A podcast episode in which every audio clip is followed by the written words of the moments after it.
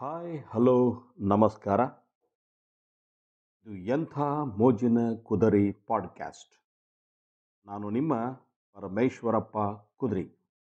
ಇವತ್ತು ನಾನೇ ಬರೆದ ಒಂದು ಕಥೆನ ನಿಮ್ಮ ಮುಂದೆ ತಗೊಂಡು ಬಂದಿದ್ದೀನಿ. ಕತೆ ಹೆಸರು ಮಾತಿನಲ್ಲಿ ಮೈಮರೆತಾಗ. ಮಾತಿನಲ್ಲಿ ಮೈಮರೆತಾಗ. ನಮಸ್ಕಾರ ರೀ ಬಸಣ್ಣರ. ಏನು ಭಾಳ ಭಾಳ ಹಾಳಿ ತಿರುವ್ಕೊಂತ ತಲೆ ಕೆರೆಯಕ್ಕೆ ಹತ್ತೀರಿ? ಅಂದ ಗಂಗಣ್ಣನ ಮಾತಿಗೆ ಬಸಣ್ಣ ಬುಕ್ ಮುಚ್ಚಿಟ್ಕೊಂತ ಬರಿಬೇಕು ಬರಿಬೇಕು, ಒಟ್ಟು ಏನಾರ ಬರೆಯಾಕಬೇಕು. ಬೇಕು ಬರೀಲಿಲ್ಲ ಅಂದ್ರೆ ಮನಸ್ಸಿಗೆ ಸಮಾಧಾನ ಆಗುವುದಿಲ್ಲ ಅಲ್ಲ, ನನಗೆ ಮಾಡಾಕರೆ ಏನು ಕೆಲಸ ಅದಾವು ಮುಂಜಾನೆ ಎಂಟಕ್ಕೆ ಕೇಳೋದು, ಇಂದು ಒಂದಿಷ್ಟು ನ್ಯೂಸ್ ಪೇಪರ್ ತಿರುಗಾಡಿ ಬಂದ್ರೆ ಮುಗೀತು ನನ್ನ ದಿನದ ಕಾಯಕ. ಅದಕ್ಕೆ ಕತಿ ಬರೆಯೋ ಕಾಯಕನಾದರೂ ಮಾಡ್ಬೇಕು ಅನಿಸ್ತೈತಿ.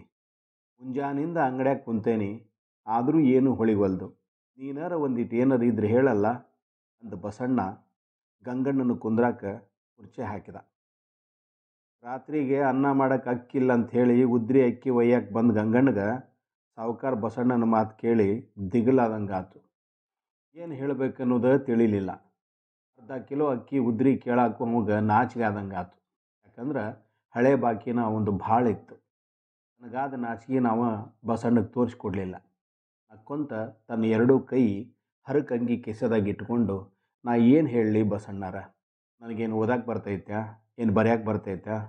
ಬರೆಯಂಗಿದ್ರೆ ನನ್ನ ಬಡತನದ ಬಾಳಿನ ಬಗ್ಗೆ ಬರೀರಿ ಅಂದ ಗಂಗಣ್ಣ ನಾಚಿಗಿಂದ ನೆಲದಾಗ ಮಾರಿ ಇಟ್ಟ ಅವನ ಮಾತಿನ ಧಾಟಿ ಆಗಲೇ ಬಸಣ್ಣಗೆ ಅರ್ಥ ಆಗಿತ್ತು.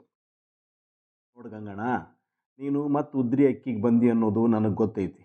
ಬರ್ತೇನಂತ ಮೊದಲು ನನ್ನ ಕತಿ ಬರೆಯೋಕೆ ಒಂದು ವಿಷಯ ಹೇಳಬೇಕು ನೋಡ್ನಿ ಅನ್ಕೊಂತ ಬಸಣ್ಣ ತಕ್ಕಡಿಗೆ ಕಿಸಿರುವುದ ನನ್ನ ಹಳೆ ಬಾಕಿ ಇದ್ದರೂ ಸಹಿತ ಅದನ್ನು ಕೇಳದನ ಮತ್ತು ಉದ್ರಿ ಅಕ್ಕಿ ಕೊಡಕ್ಕೆ ಮುಂದಾದ ಸಾಹುಕಾರ ಬಸಣ್ಣನ ನೋಡಿ ಗಂಗಣ್ಣಗೆ ಅಭಿಮಾನ, ಗೌರವ ಒಟ್ಟೊಟ್ಟಿಗೆ ಬಂದವು. ಅಲ್ರಿ ಬಸಣ್ಣರ ದೇವ್ನಂತ ದೊಡ್ಡ ಕಿರಾಣಿ ಅಂಗಡಿ ಐತಿ. ಆಳು ಕಾಳು ಅದಾವು. ಅದನ್ನೆಲ್ಲ ನೋಡ್ಕೊತ ಇರೋದು ಬಿಟ್ಟು ಈ ಕತಿ ಬರೆಯೋ ಹುಚ್ಚು ನಿಮಗೆ ಯಾಕೆ ಬಂತ್ರಿ? ಅನ್ಕೊಂತ ಗಂಗಣ್ಣ ಅಕ್ಕಿಗೆ ಕೈ ಚೀಲ ಒಡ್ಡಿದ. ಗಂಗಣ್ಣ, ನನಗೆ ತಿನ್ನುಣ್ಣಾಕ ಸಾಕಷ್ಟು ಐತಿ. ಏನು ಮಾಡೋದು? ನನ್ನ ಮನಸ್ಸಿಗೆ ಸಮಾಧಾನನ ಇಲ್ಲ. ನನಗೆ ಬುದ್ಧಿ ಬರೋದಕ್ಕಿಂತ ಮೊದಲು ನಮ್ಮಪ್ಪ ತೀರ್ಕೊಂಬಿಟ್ಟ ನಮ್ಮಪ್ಪ ಹೆಂಗಿದ್ದ ಅಂತ ನೋಡ್ಬೇಕನ್ನಿಸ್ತೈತಿ ಆದ್ರೆ ಏನು ಮಾಡೋದು? ಮನ್ಯಾಗ ಒಂದು ಒಂದು ಫೋಟೋನೂ ಇಲ್ಲ. ನಮ್ಮವು ನೋಡಿದ್ರೆ ಇವತ್ತಿಗೂ ಹಾಸಿಗೆ ಬಿಟ್ಟು ಮ್ಯಾಲೆದ್ದಿಲ್ಲ. ಅದು ಸಾಲದನ್ನುವಂಗ ನನ್ನ ಮುದ್ದಿನ ಮಗಳು ಕಾವ್ಯನೂ ನನ್ನಿಂದ ದೂರ ಹೋದ್ಲು. ಅದನ್ನೆಲ್ಲ ಮರಿಬೇಕಂದ್ರೆ ನಾ ಏನಾರ ಬರಿಬೇಕನ್ನಿಸ್ತೈತಿ ಅಂದ ಬಸಣ್ಣ ನಿಟ್ಟುಸಿರು ಬಿಟ್ಟು ಕಣ್ಣು ಒರೆಸ್ಕೊಂಡ. ಅಂದಂಗೆ ಬಸಣ್ಣರ ಜೀವನದಾಗ ನಾನೆಂದೂ ಮರಿಲಾರದ ಒಂದು ಘಟನೆ ಐತ್ರಿ. ಬರೆಯುವಂತ್ರಿ ಅಂತ ಸಂಜೆ ಮುಂದೆ ನಾ ಬರ್ತೇನೆ ರೀ ಅತ್ಲಾಗ ಕ್ವಾಟಿ ಕಡೆ ಹವಾಕ್ಕೆ ಹೋಗೋಣಂತ್ರಿ. ಈಗ ನಮ್ಮ ಅಕ್ಕಿ ಅಕ್ಕಿ ಕಾಯ್ತಿರ್ತಾಳ, ನಾ ಬರ್ತೇನೆ ರೀ ಸಂಜೆ ಮುಂದೆ. ಅನ್ಕೊಂತ ಗಂಗಣ್ಣ ಮನೆ ಕಡೆ ಹೆಜ್ಜೆ ಹಾಕಿದ. ಬಸಣ್ಣಗ ಒಂದು ಸವನ ಮಗಳ ಕಾವ್ಯಾಳ ನೆನಪು ಕಾಡ್ತಿತ್ತು ಈ ನೆನಪಾದಾಗೆಲ್ಲ ಅವ ಭಾಳ ಅಧೀರ್ನಾಗಿ ಬಿಡ್ತಿದ್ದ. ನಾಗರ ಪಂಚಮಿಗೆ ತವ್ರ ಮನೆಗೆ ಹೋಗಿ ಬರ್ತೀನಿ ಅಂತ ಹೆಂಡತಿ ಕೇಳಿದಾಗ, ದೌಡ್ ಬಾ ಅಣ್ಣ ತಮ್ಮರು ಬಿಡಲಿಲ್ಲ ಅಂತ ಅಲ್ಲೇ ಕುಂದ್ರಬೇಡ. ನನಗೆ ಈ ಅರ್ಗಿಣಿ ಬಿಟ್ಟಿರೋಕ್ಕಾಗೋದಿಲ್ಲ ದೌಡುವ ಬಾ ಅಂತ ಹೇಳಿ ಮಗಳು ಕಾವ್ಯಾಳ ಹಾಲು ಗಲ್ಲಕ್ಕೆ ಸಿಹಿ ಮುತ್ತು ಕೊಟ್ಟು ಕಳಿಸ್ಕೊಟ್ಟಿದ್ದ. ಆದರೆ ಪಂಚಮಿ ಮುಗಿಸ್ಕೊಂಡು ಬರ್ತೇನೆ ಅಂತ ಮುಂಜೇಲಿ ಹೋದ ಹೆಂಡತಿ ಸಂಜೆ ಮುಂದೆ ಬರೆಯ ಕೈಲಿ ಮನೆಗೆ ಬಂದಿದ್ದು ಕಂಡು ಬಸಣ್ಣಗೆ ಆಶ್ಚರ್ಯ ಆಗಿತ್ತು. ಹೆಂಡತಿ ಹತ್ರ ಬಂದವನ ಶಕು, ಏನಿದು? ಯಾಕೆ ಊರಿಗೆ ಹೋಗಲಿಲ್ಲ? ಕಾವ್ಯನ ಎಲ್ಲಿ ಬಿಟ್ಟು ಬಂದು? ಉಸಿರು ಬಿಡ್ದಂಗೆ ಕೇಳ್ದ. ಶಕುಂತಲ ಏನೂ ಮಾತಾಡ್ದ ಅಳು ನುಂಗ್ತ ನಿಂತುಬಿಟ್ಲು ಅಕ್ಕನ ಕರ್ಕೊಂಡು ಹೋದ ಅಳಿಯ ನೀಲ್ಯಾನು ಸುಮ್ಮನೆ ನಿಂತಿದ್ದ. ಕಡಿಲಾರದ ಬಸಣ್ಣ ನೀಲ್ಯಾನ ಕೇಳ್ದ, ನೀಲ್ಯ ಕಾವ್ಯ ಎಲ್ಲದಳಲೆ? ಅವ ಕಾವ್ಯ ಸತ್ತು ಹೋದ್ಲು ಅಂದ ನೀಲ್ಯ ಅಳಾಕ್ ಶುರು ಮಾಡಿದ್ದ. ಎರಡು ವರ್ಷದ ಹಿಂದೆ ನಡೆದ ಈ ಘಟನೆ ಬಸಣ್ಣಗೆ ಅವಾಗ ಅವಾಗ ನೆನಪು ಆಗಿ ಕಾಡ್ತಿತ್ತು.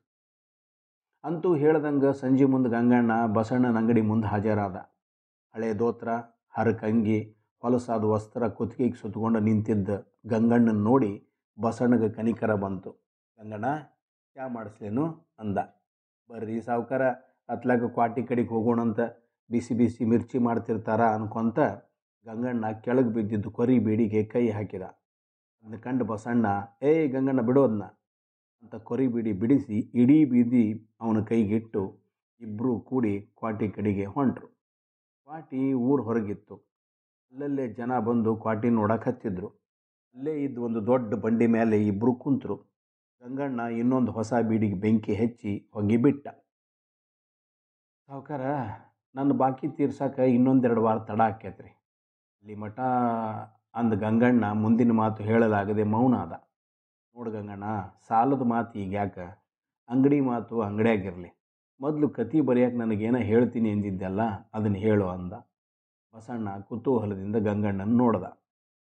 ನೋಡ್ರಿ ಸಾವುಕಾರ, ನಾನು ಹೇಳೋದು ನಿಮ್ಮ ಕತಿಗೆ ಸರಿ ಹೋಗ್ತೈತೋ ಇಲ್ಲೋ ಅನ್ನೋದು ನನಗೆ ಗೊತ್ತಿಲ್ಲ. ಒಟ್ಟು ನಾನಂತೂ ನನ್ನ ಕಣ್ಣಾರೆ ಕಂಡಿದ್ದು ನನ್ನ ಜೀವನದಾಗ ನಾನೆಂದೂ ಮರಿಲಾರದ್ದು ಘಟನಾ ಒಂದೈತಿ. ಅದನ್ನು ಈಗ ಹೇಳ್ತೇನೆ ಕೇಳ್ರಿ ಅಂದು ಗಂಗಣ್ಣ ಹೇಳಕ್ಕೆ ಶುರು ಮಾಡ್ದ. ಸಾವುಕಾರ ಈ ಘಟನೆ ಆಗಿ ಈ ಪಂಚಮಿಗೆ ಎರಡು ವರ್ಷ ಆತ್ರಿ. ನನಗಿನ್ನೂ ಮರೆಯೋಕೆ ಆಗವಲ್ದ್ರಿ ನನ್ನ ಹೆಂಡತಿನ ತವ್ರ ಮನೆಗೆ ಕಳಿಸ್ಬೋರನಂತ ಹೊಂಟಿದ್ದೆ. ಸಾಲಿ ಹುಡುಗರು ಬಸ್ಸಿನ ಸಲುವಾಗಿ ದಾನ್ಲೆ ಮಾಡಿದ್ರಂತ ಹೀಗಾಗಿ ಒಂದು ಬಸ್ ಅವತ್ತು ಬರಲೇ ಇಲ್ಲ. ಮುಂಜಾನೆ ಎಂಟಕ್ಕೆ ಬಸ್ ಸ್ಟ್ಯಾಂಡಿಗೆ ಬಂದು ಕುಂತವರು ಮಧ್ಯಾಹ್ನ ನಾಲ್ಕಾದರೂ ಬಸ್ ಒಂದೂ ಇಲ್ಲ. ಲಾರಿಗಾದರೂ ಹೋದ್ರಂತ ಭಾಳ ಲಾರಿಗೆ ಕೈ ಮಾಡಿದ್ವಿ. ಯಾವುದೂ ನಿಂದಿರಲೇ ಇಲ್ಲ. ಅಡಿಕ ಒಂದು ಲಾರಿ ಬಂದು ನಮ್ಮ ಮುಂದೆ ನಿಂತತ್ರಿ.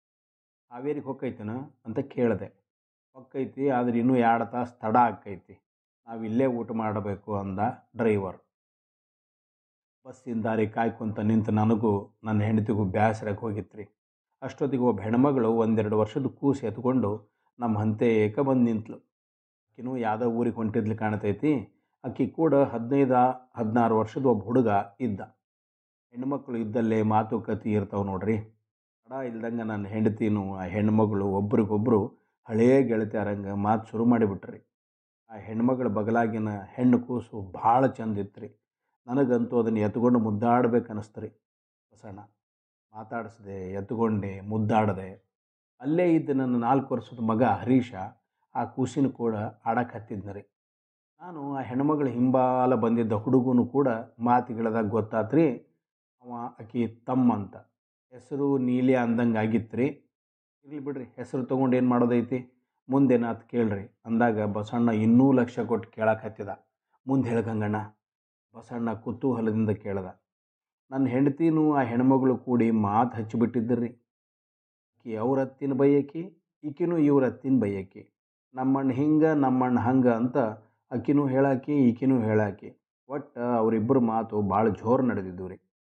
ಅವ್ರ ಮಾತಿನ್ಯಾಗ ನಮ್ಮದೇನು ಕೆಲಸ ಅಂತ ಆಕೆ ತಮ್ಮ ನಾನು ಅಲ್ಲೇ ಇದ್ದು ಚಾದ ಅಂಗಡಿ ಕಡೆ ಹೋದಿವಿ ರೀ ನನ್ನ ಮಗ ಹರೀಶ ಆ ಕೂಸಿನ ಕೂಡ ಆಡಕ್ಕೆ ಹತ್ತಿದ್ನ ರೀ. ನಾವು ಊರಿಗೆ ಹೋಗಕ್ಕೆ ಬಂದೀವಿ ಅನ್ನೋದು ಮರೆತು ನಮ್ಮಕ್ಕಿನೂ ಆ ಹೆಣ್ಮಗಳು ಮಾತಿನ್ಯಾಗ ಮೈ ಮರೆತು ಬಿಟ್ಟಿದ್ರು ನೋಡ್ರಿ. ಚಾ ಕುಡಿದು ನಾವು ಹೊರಗೆ ಬರೋದಕ್ಕೆ ಆ ಲಾರಿ ಡ್ರೈವರ್ ಉಂಡು ಹೊರಗೆ ಬಂದ್ರಿ ಹಾವೇರಿ ಮಠ ನಾವು ಬರೋಣನಪ್ಪ ಅಂತ ಕೇಳಿದೆ. ಕುಡಿದು ಅಮೂಲ್ನಾಗಿದ್ದ ಡ್ರೈವರು ನಕೋ ನಕೋ ಅಂದ. ಲಾರಿ ಚಾಲು ಆತ್ರಿ. ಅದ್ರ ಬುಡದಾಗ ಆಡಕ್ಕೆ ಹತ್ತಿದ್ದ ನನ್ನ ಮಗ ಹರೀಶ ಓಡಿ ಹೊರಗೆ ಬಂದು, ಯಪ್ಪ ಯಪ್ಪ, ಆ ತಂಗಿ ಆ ತಂಗಿ ಅಂತ ಲಾರಿ ಕೆಳಗೆ ಆಡಕ್ಕೆ ಹತ್ತಿದ್ದ, ಆ ಕೂಸನ್ನ ತೋರಿಸ್ಕೊಂತ ಚೀರ್ಯಾಡಕ್ಕೆ ಹತ್ತಿದ.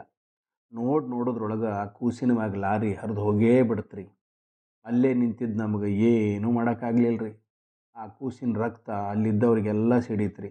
ಆ ಘಟನಾ ನನ್ನ ಜೀವನದಾಗ ನಾನೆಂದೂ ಮರೆಯೋದಿಲ್ಲ ರೀ ಎಷ್ಟು ಚಂದಿತ್ರಿ ಆ ಕೂಸು ಅಂದ ಗಂಗಣ್ಣ ಕಣ್ಣೊರೆಸ್ಕೊಂಡ. ಬಸಣ್ಣಂತೂ ಮಾತಾಡದ ಮೌನವಾಗಿ ಕುಂತುಬಿಟ್ಟಿದ್ದ. ಗಂಗಣ್ಣನ ಮಾತು ಮುಂದುವರಿತು. ನನ್ನ ಹೆಂಡತಿಗೆ, ಆ ಹೆಣ್ಮಗಳಿಗೆ ತಮ್ಮ ಮಾತಿನ್ಯಾಗ ತಮ್ಮ ಮಕ್ಕಳ ಮ್ಯಾಗ ಖಬರೇ ಇರಲಿಲ್ಲ ರೀ ಎಲ್ಲ ಮುಗಿದ ಮ್ಯಾಗ ಹೊಯ್ಕೋ, ಬಡಕೋ, ಚಾಲೋ ಮಾಡಿದ್ರೆ ಮಾತಿಗೆ ಕುಂತಾಗಿಲ್ಲದ ಖಬರು ಆ ಕೂಸು ಸತ್ತ ಮ್ಯಾಗ ಬಂತು ನೋಡ್ರಿ ಬಸಣ್ಣ. ಅಂದಂಗೆ ಇದೇನಾರ ಕತಿ ಬರೆಯುವಂಗೆ ಐತೇನ್ರಿ ಬಸಣ್ಣ ಅಂತ ಗಂಗಣ್ಣ ಕೇಳ್ದ. ಬಸಣ್ಣನ ಕಣ್ಣಾಗ ದಳದಳ ಅಂತ ಕಣ್ಣೀರು ಬರಕತ್ತಿದ್ವು ಕಣ್ಣೀರು ಒರೆಸ್ಕೊಂತ ಬರಿತೇನೆ ಗಂಗಣ್ಣ, ಬರಿತೀನಿ. ನನ್ನ ಮಗಳ ಬಗ್ಗೆ ಬರಿದೆ, ಇನ್ಯಾರ ಬಗ್ಗೆ ಬರೀಲಿ ಅಂದ. ಏನಂದ್ರಿ ಸಾವ್ಕಾರ ಆ ಹೆಣ್ಣು ಕೂಸು ನಿಮ್ಮ ಮಗಳ? ಹೌದು ಗಂಗಣ್ಣ. ನೀನು ಎತ್ತುಕೊಂಡು ಮುದ್ದಾಡಿದ ಕೂಸು ನನ್ನ ಮಗಳು ಕಾವ್ಯ. ಅಂದಾಗ ಗಂಗಣ್ಣ ಬಾಯಿದ್ರು ಮೂಕನಂಗೆ ಬಸಣ್ಣನ್ನು ಒಂದು ಸೌನ ನೋಡಕ್ಕೆ ಹತ್ತಿದ ಅವನ ಕಣ್ಣಾಗೂ ಕಣ್ಣೀರು ಹರಿದು ಮತ್ತೆ ಮತ್ತೆ ಅವಾಗ ಘಟನಾ ಮರುಕಳಿಸಕ್ಕೆ ಹತ್ತಿತು. ಆದ್ರೆ ಏನು ಮಾಡೋದು? ಅರ್ಥ ಇಲ್ಲದ ಹೆಣ್ಮಕ್ಳ ಮಾತು ವ್ಯರ್ಥವಾಗಿ ಒಂದು ಕೂಸಿನ ಬಲಿ ಪಡೆದಿತ್ತು. ಸ್ನೇಹಿತರೆ, ಧಾರವಾಡ ಶೈಲಿಯಲ್ಲಿರುವ ಈ ಕತೆ ನಿಮಗೆ ಹೇಗೆ ಅನ್ನಿಸ್ತು ಅಂತ ಕಮೆಂಟ್ ಮಾಡಿ ತಿಳಿಸ್ತೀರಲ್ವ? ನಮಸ್ಕಾರ.